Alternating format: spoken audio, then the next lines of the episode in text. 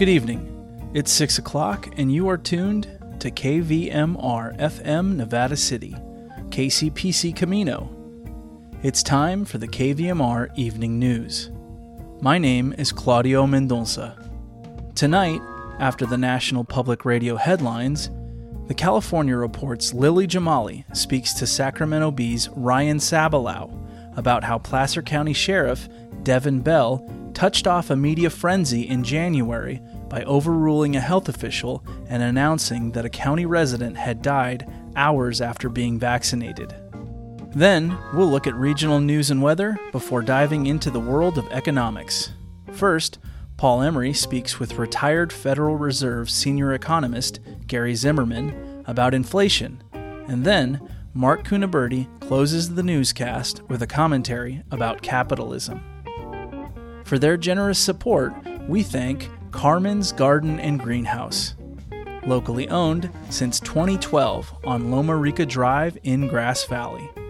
Stocking greenhouse frames, coverings, and components, down to earth amendments, and IPM products. Open Monday through Friday, 9 to 5. K A R M E N S garden.com. Here are tonight's NPR News headlines. Live from NPR News, I'm Jack Speer. For millions of Americans, it means they will continue to receive a paycheck even if their company is struggling. President Biden today signing an extension of the Paycheck Protection Program, first put in place last summer and now continued into this year.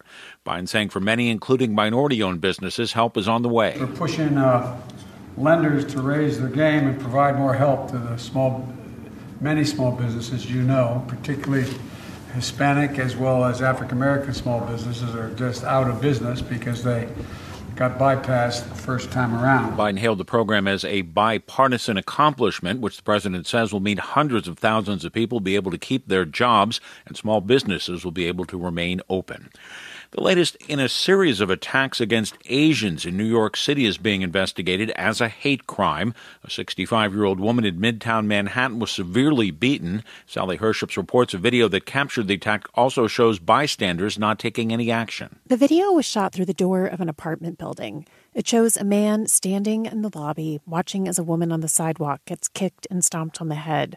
Another man closes the building's door, leaving the woman lying on the ground. The management company for the building did not immediately respond to a request for comment, but in an Instagram post, the Brodsky organization says it condemns all forms of violence and racism against the Asian American community, and that staff who witnessed the attack have been suspended. According to the Center for the Study of Hate and Extremism, anti Asian crimes in America's largest cities rose almost 150% last year, while overall hate crimes were down by 6%. Sally Herships, NPR News. A three judge panel has been assigned to hear Alabama's federal lawsuit that's trying to move up the release of the 2020 census results, which are used to redraw voting districts. NPR's Hansi Lo Wang reports the Census Bureau says it's delaying the release to make sure the results are, in fact, accurate. The three judge court hearing Alabama's latest census lawsuit is made up of only Trump appointees. Rulings can be appealed directly to the U.S. Supreme Court. The Census Bureau says it needs until August to sort through incomplete responses after the pandemic and last minute changes by Trump officials upended last year's headcount. Alabama's lawsuit is also trying to stop the Bureau from using a new way of keeping personal information in anonymized census data confidential, which Alabama argues will make the data unusable for redistricting. It's not clear exactly how differential privacy will affect the redrawing of voting maps because the Bureau has not yet finalized its plans. Hansi Lo Wang, NPR News. U.S. consumers are more confident heading into this month. The not business research group, the Conference Board, reporting its consumer confidence index jumped more than 19 points this month to its highest level since the onset of the coronavirus pandemic. Stocks lost ground on Wall Street today. The Dow down 104 points. The Nasdaq fell 14 points. This is NPR.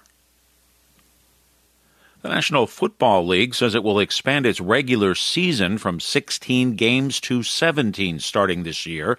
NFL owners approved the plan today. NPR's Tom Goldman reports it's the first such change since 1978. The NFL says the schedule expansion is historic. It's also, not surprisingly, lucrative for players, too. But many still worry about the increased risk of injury. In a conference call, NFL Commissioner Roger Goodell noted the overall number of games won't change since teams will play one less contest in the preseason, which Goodell says is statistically more dangerous. The highest rate of injury is actually in a preseason game of any of our games, even our practices. Owners got the right to expand the regular season in last year's collective bargaining agreement approved by the players, although the union vote was close. A union official says automatic changes to workout schedules will help keep players healthy. Tom Goldman, NPR News. Online sports betting company DraftKings is agreeing to buy the Vegas Sports Information Network for an as yet undisclosed price. Deal giving DraftKings access to a multi platform broadcast and content company delivering sports betting, news analysis, and data to U.S. customers. The acquisition provides more content for DraftKings, which has retail or online betting operations in 14 states continues what's become a trend of sports betting and gaming companies acquiring broadcast partners in an effort to reach more potential betting customers. Oil prices snapped a two-day winning streak. Crude oil futures falling a dollar and one cent a barrel to 60.55 a barrel. I'm Jack Speer, NPR News.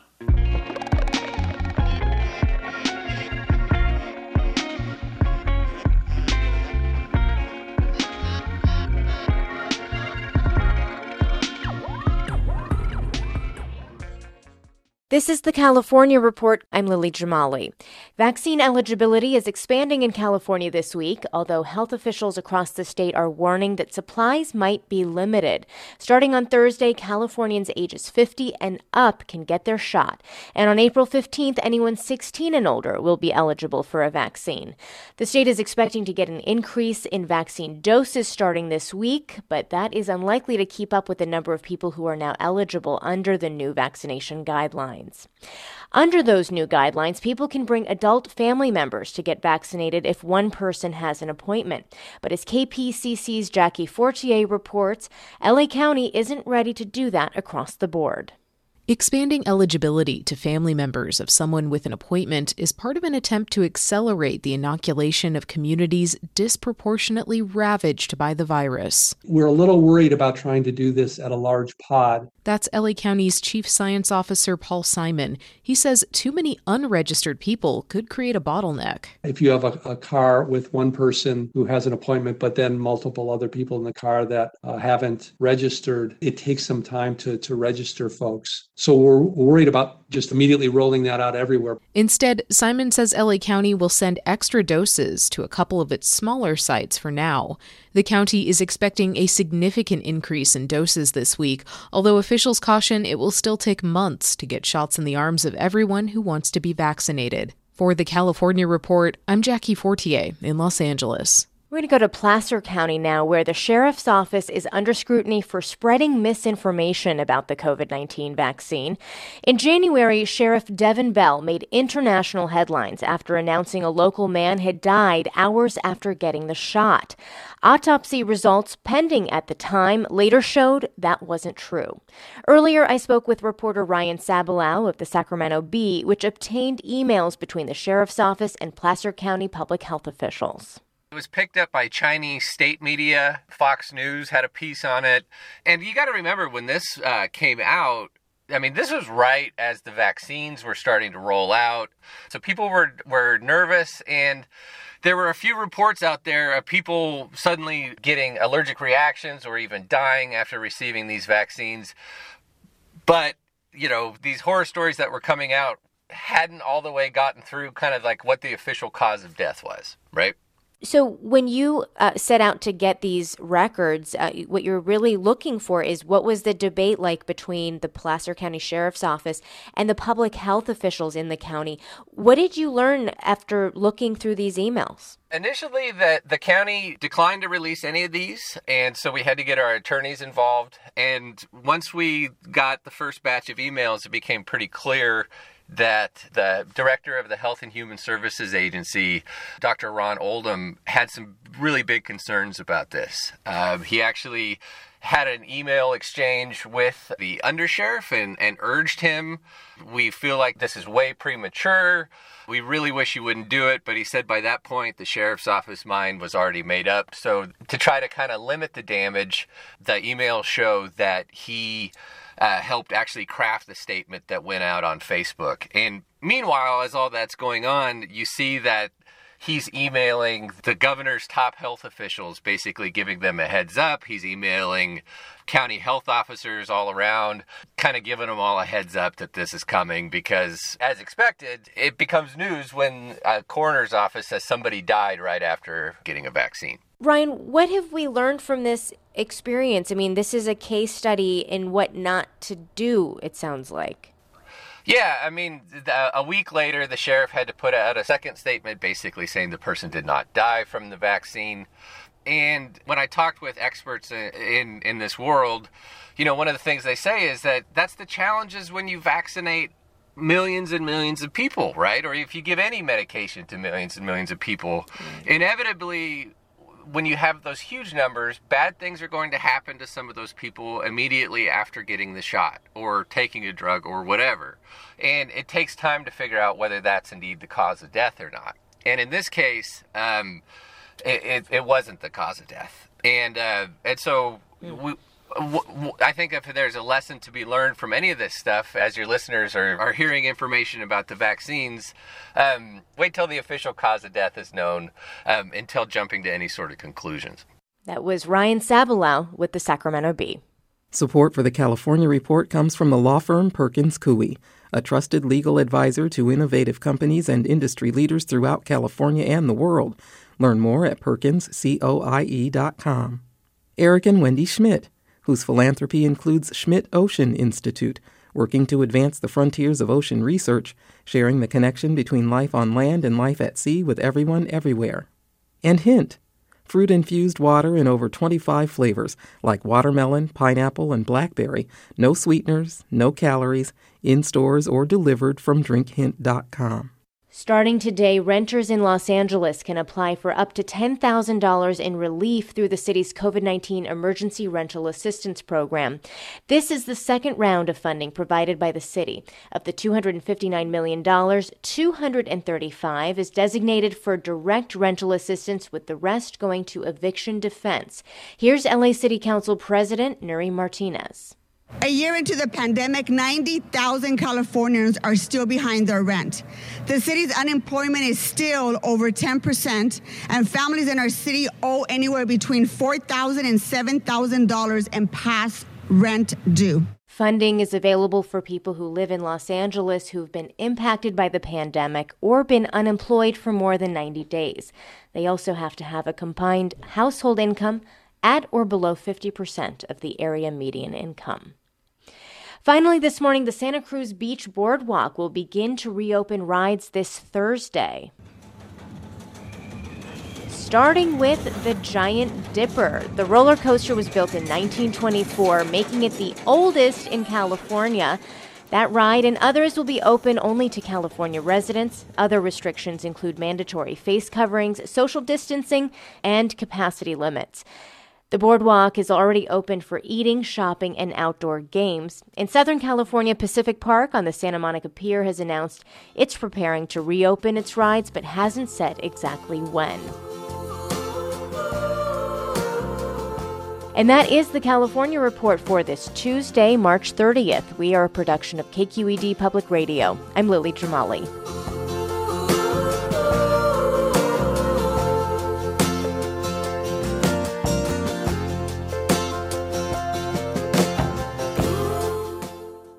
Hopes for a March miracle have dissipated, with the Sierra Nevada snowpack remaining at about 60% of average, the same as when the month began.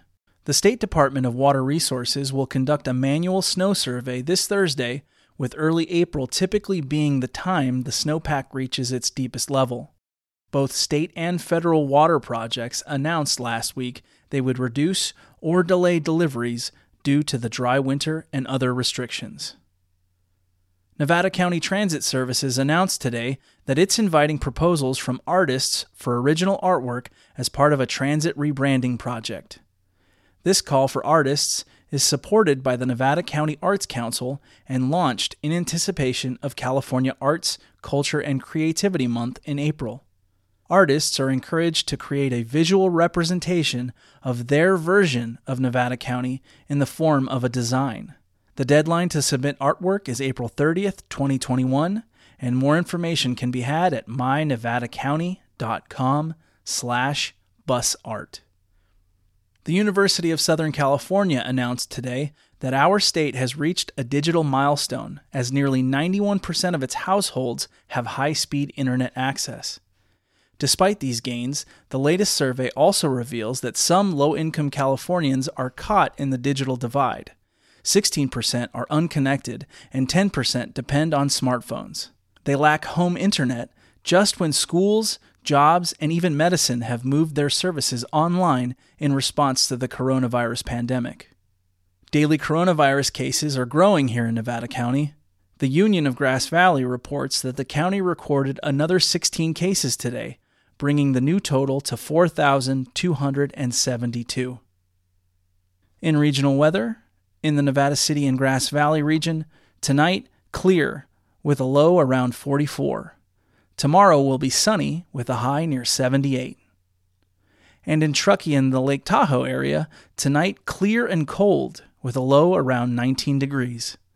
Tomorrow will be sunny with a high near 60. And finally, in Woodland and Sacramento, tonight also clear with a low around 48.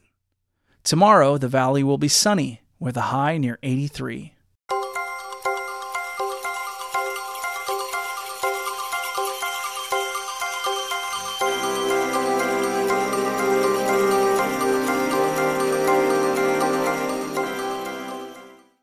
Coming up, Paul Emery chats with Gary Zimmerman about inflation and how the Fed is keeping the interest rates low in hopes of boosting the current economic recovery.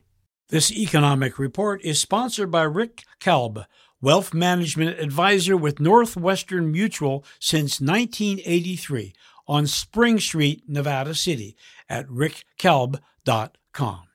Well, welcome back to KVMR, Gary. Uh, so I'm going to talk about inflation or concerns about inflation that have been in the news lately. Uh, both uh, the Federal Reserve Chair Jay Powell and Treasury Secretary Yellen have been commenting on inflation as well. Uh, so, what about inflation and how are economists uh, measuring it at this point? Well, thank you, Paul. Yes, inflation has been in the news as the Fed keeps interest rates low to boost the economic recovery from the COVID 19 recession. And now Congress has passed and President Biden has signed the COVID economic relief package that's going to provide government fiscal policy support to boost the recovery. And, you know, that support in recent weeks we has given, you know, we've also seen some upward movement from the very low U.S. Treasury bond rates and those rising treasury bond rates are they're back up to what they were before COVID now.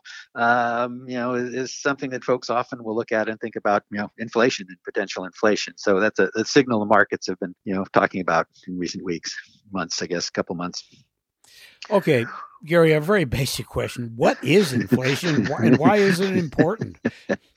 inflation, Paul, is basically a change in the overall price level. Um, the inflation measures that economists follow are basically designed to measure the cost of a, a basket of goods and services that consumers typically purchase over a period of time, like like a year, and they then can use that to track how the overall price level in the economy is behaving. Is it you know, is it rising? Is it flat, or is it is it falling? And uh, and today we want to know how fast that you know overall price level is rising. Um, is it closer to the one percent a year that we've seen in some recent years, or is it at two percent? The the Fed's average goal for inflation today, or, or is, could it be at 10% a year?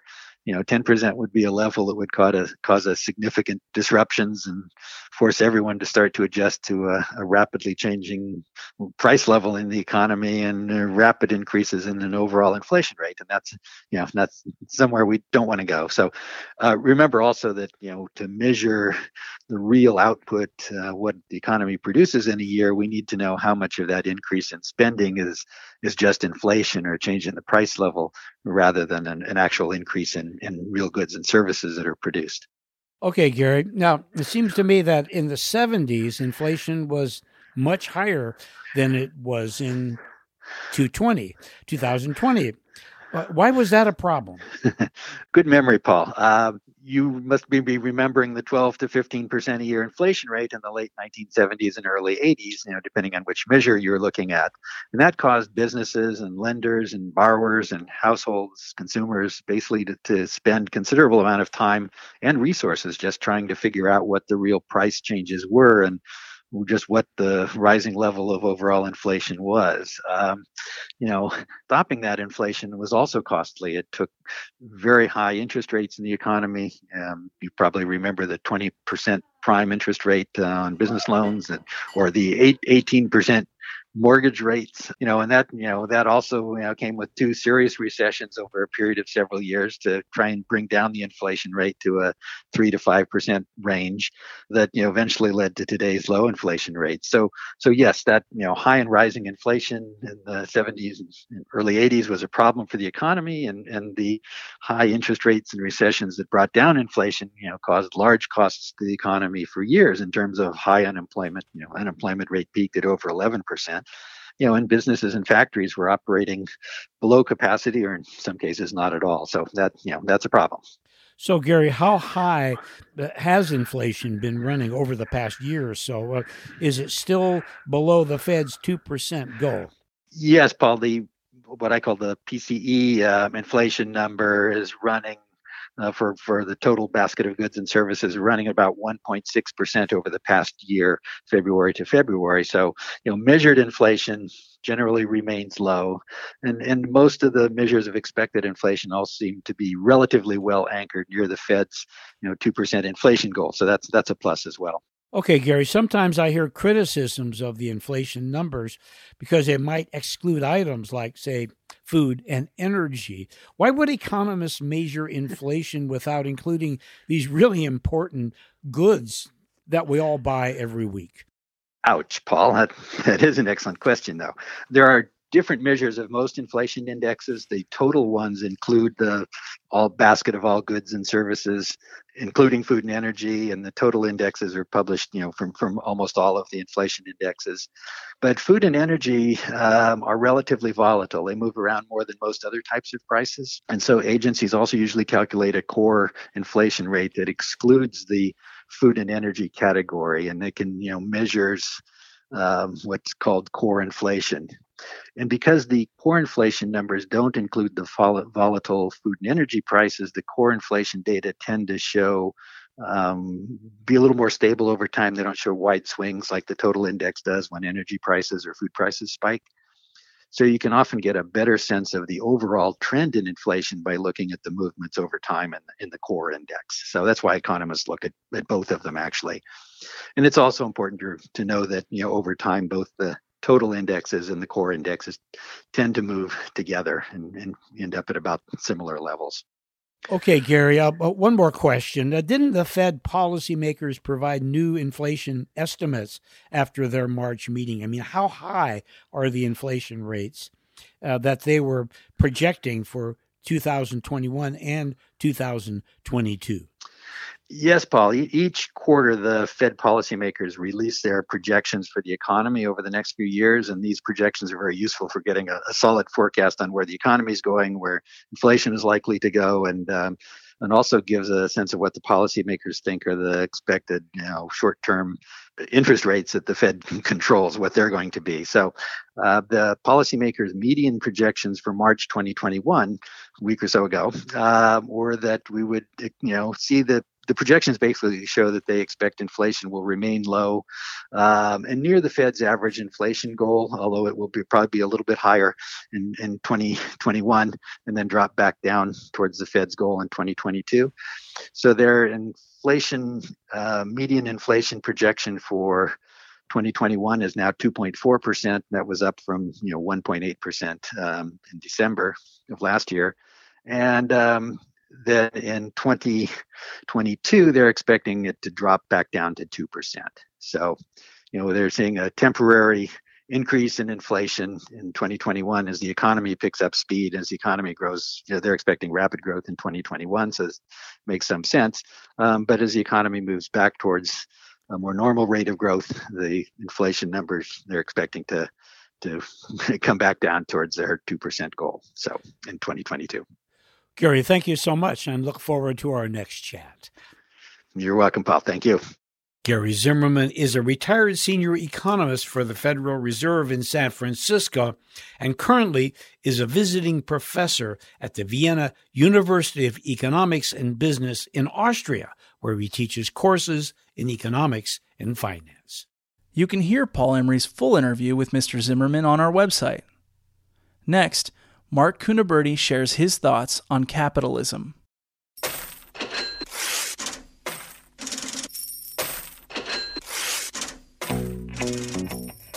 Welcome to Money Matters. My name's Mark Cunaberti. Capitalism is the allocation of goods and services. It is argued capitalism is the best method to accomplish earthly allocation, assuming the following two premises that there is a limited amount of resources on the planet, and all things considered, human wants have an unlimited and insatiable appetite for consumption. Explaining the first premise is easy and should be obvious. There is simply not enough of everything to give everything to everyone. Whether it be chickens in every pot, lobsters on a plate, fancy cars, or houses, there is simply not enough raw material and labor in the world to fulfill everyone's needs and desires. Although some may debate separating out needs from desires, the argument is subjective and as a result can only be argued. That being said, the economic term for this premise is called scarcity. Scarcity refers to the basic economic problem, the gap between limited, that is scarce, resources and theoretically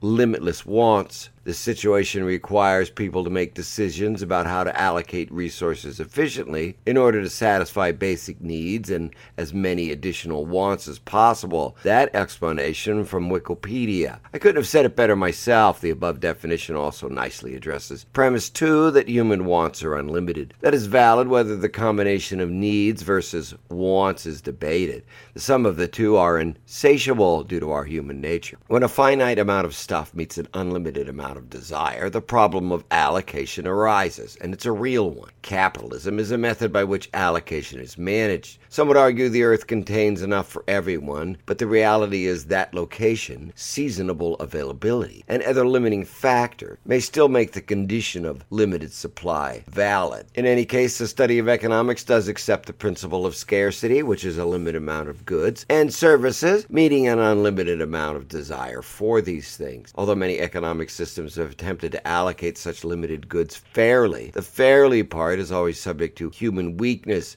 and usually not very fair. The basic thought is who is the one making the decision as to what is equal in a fair distribution. There is always disagreement among those being allocated and those doing the allocating. Hence the problem, and it is an ancient one. Enter capitalism. Its system, unmolested, accomplishes the allocation problem quite succinctly, as those trying other systems instead quickly discover. Capitalism is, in its simplest form, someone buying something from somebody else, both of whom are in agreement as to the terms of the transaction.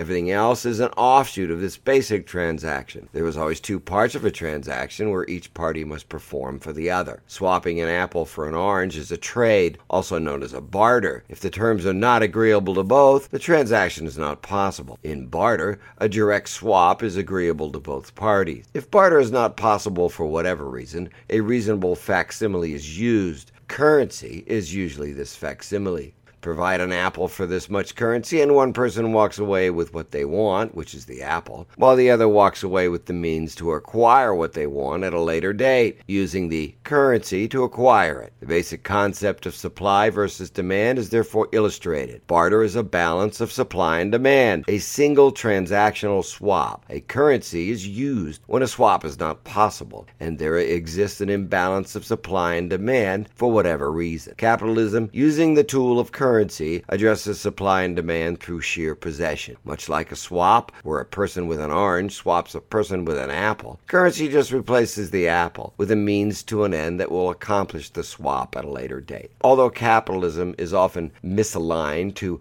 persons with excess amounts of currency, otherwise known as the rich, no one ever seems to chastise the successful farmer with a lot of apples, although the two things are the same. Having an overabundance of apples is like having an overabundance of cash. One is swapped for the other, but nobody ever seems to mind the industrious farmer. The old saying goes, no one is poor because someone else is rich.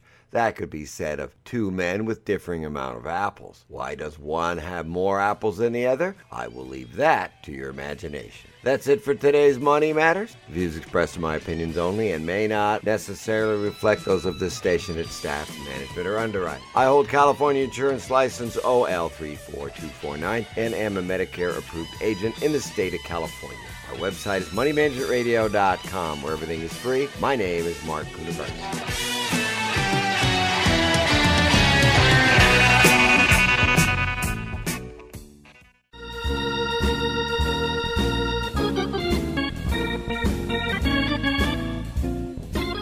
That's our newscast for tonight, Tuesday, March 30th, 2021.